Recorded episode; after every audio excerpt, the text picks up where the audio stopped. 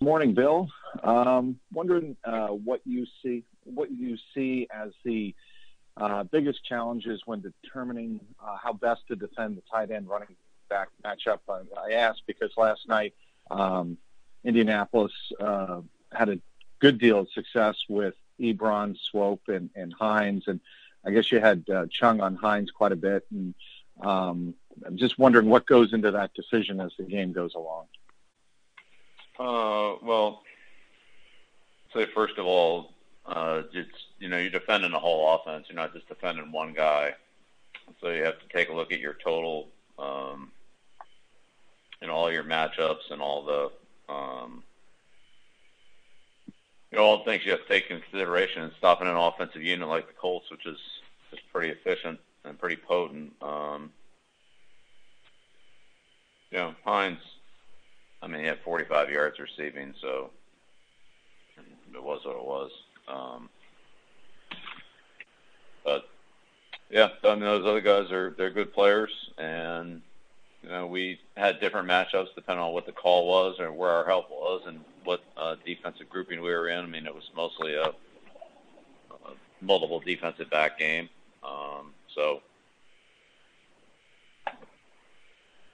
But they're big targets with a good quarterback and and a lot of other weapons. Um, you know, the receivers are a problem too. So you just try to do the best you can to defend all of it. You know, you just can't stop one guy. There's, you know, too many other guys out there. Eh, how valuable is is Patrick? I know you've said this on multiple occasions before, but uh, his ability to defend different uh, uh, opposing players in different positions, even different sizes, Um, that is, uh, it seemed like it was a big factor again last night, his ability to cover different types of players. Yeah. No, he's he's very good. Um, you know, Pat's, you know, quick, he's instinctive, he's a smart player, um, really good tackler. So that's key, you know, part of that. I mean, I think when you look overall at Hines' production, I mean, he caught seven balls with one interception. So, you know, it's he certainly, you know, had a little bit of production there. Let's say a lot of guys that had had more production than he did last night. I mean, I thought we did a reasonably good job on him. There was there was other- Sure. On that. Well, uh, that's well, no, that, and I was asking the question because it looked like, you know, he had a lot of catches, but not a lot of yards. And I, I guess that kind of speaks to Pat's ability to tackle in space and hold the yards down. Yeah, I mean, I think there were a lot of plays in this game that were similar to the concepts that we we saw in the Super Bowl from Clement.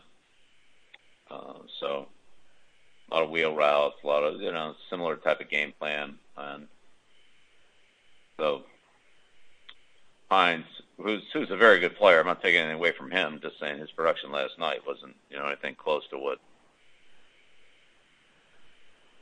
you know, what Philadelphia had in the Super Bowl running those type of routes. So, um, but again, there was, you know, some issues other places. Thank you.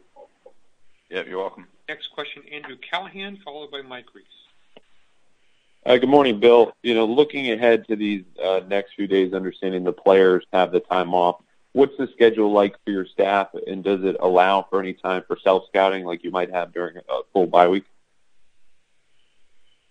Uh, yeah, we self-scout every week. So that's um, we try to stay on top of that every week. Sometimes you have a little more time, you do a little bit more of it. But you know, we try to. We're definitely aware of our tendencies every week and, um, you know, where our production's good and where it's not as good, and do we need to change something or get rid of something or add more of something that's that's being productive for us. And you know, we know that our opponents are studying our tendencies every week, so we don't wanna go into a game and have an obvious tendency that we're not not aware of. Um, so, but yeah, look, this this is a Thursday game to a Sunday game. You know, it's just not the same. I mean, you know, we've had two games in five days. Um, everybody's tired. Uh, everybody worked hard the last five days, uh, then play a late, you know, late night game. Uh, honestly, it takes you a couple days to kind of get your feet back on the ground after a game like that. uh, just because you put so much into it in the Monday to Thursday. There was no no chance at all after the game to have any kind of you know catch your breath. I mean, you just you know get right off one trail treadmill and mill and mill, jump onto another one, and, and it's already going pretty fast. So um, definitely takes a couple of days, I think, for everybody to kind of you know unwind and kind of get your feet back under you and catch your breath, and then by that time uh, it's Sunday and and now you're starting to get ready for Kansas City. So it's you know it's it's it's not exactly like having like these two days today and tomorrow or just feeling like normal after a game. It's it's been a lot been packed in the last five days.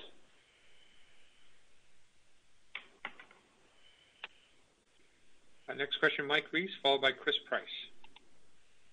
Um, Bill, going back to the start of the second quarter, um, on that second and one run by Sony at the goal line, um, how how how much of a consideration are you thinking there? Eh, do I challenge that um, at that time, knowing you got another play coming up after, but maybe not? Who knows what you're going to see on the review? Like how you know what's the consideration there as you're processing that as it's unfolding?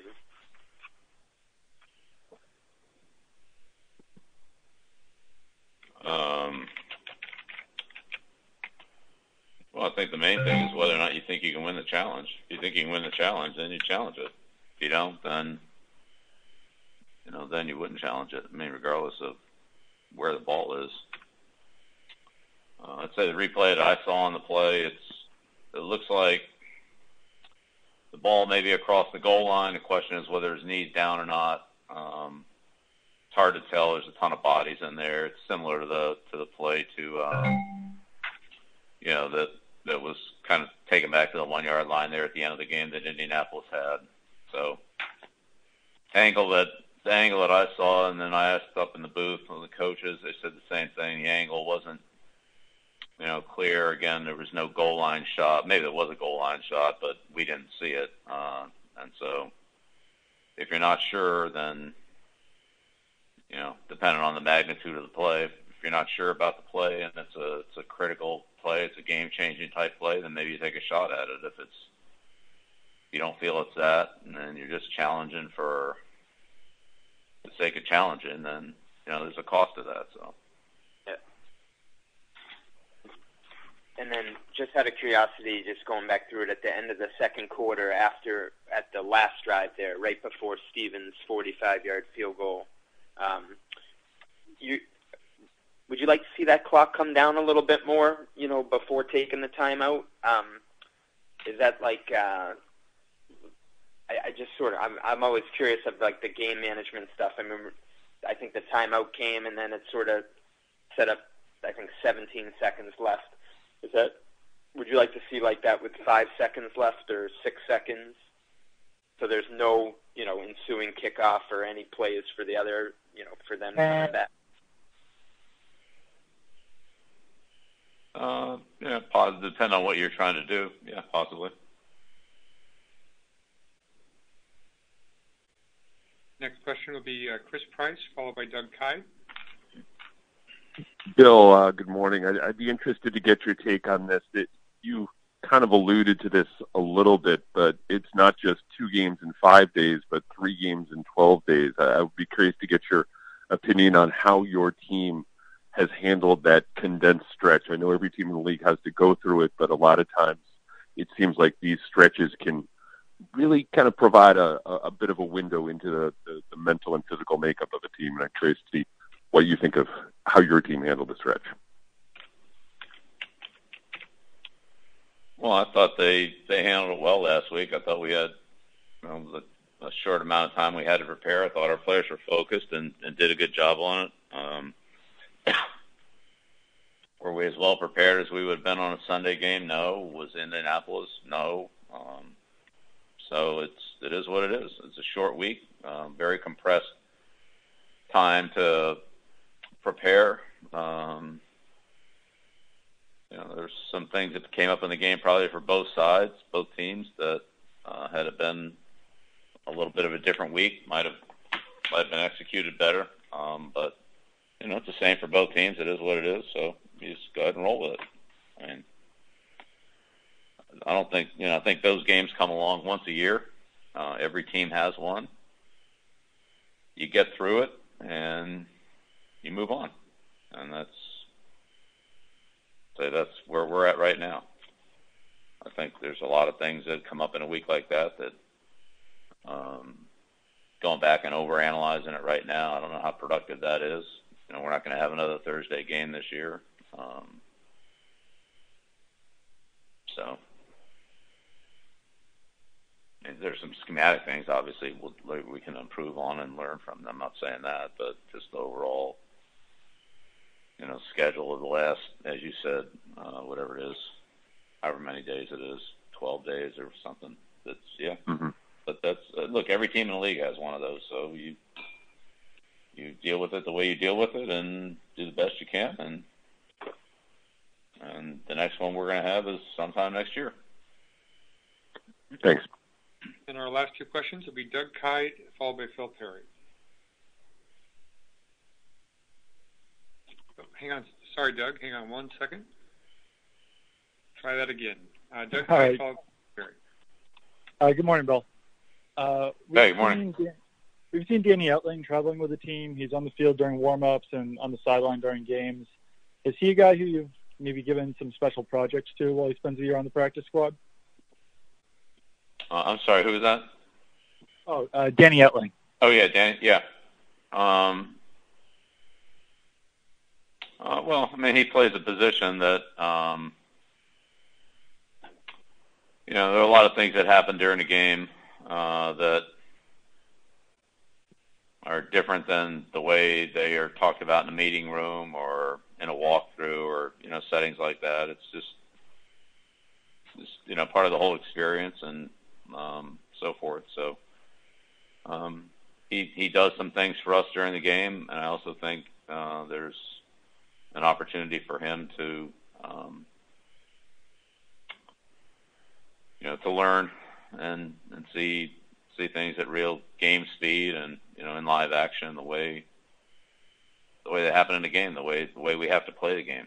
So uh, we talk about a lot of things in in the meeting about how we're gonna how we're gonna do this or how we're gonna do that. Um, but sometimes in game situations it plays out a little bit differently for one reason or another, uh, or things get changed for one reason or another, and just having full understanding of the process, I think, is you know, it's a good experience for players at that position. Great, thank you. Um, you're welcome. And last question will be Phil Perry. Thanks, Stacey. Bill, I'm just curious, as far as you know, how consistent are scramble drill techniques for receivers across offensive systems? Are the rules pretty standard everywhere, or are there complications depending on the system? And if there are, um, you know, whether it's based on the system or the game situation, if there are some complications, how encouraging was it to see Gordon handle that situation the way he did on his touchdown last night?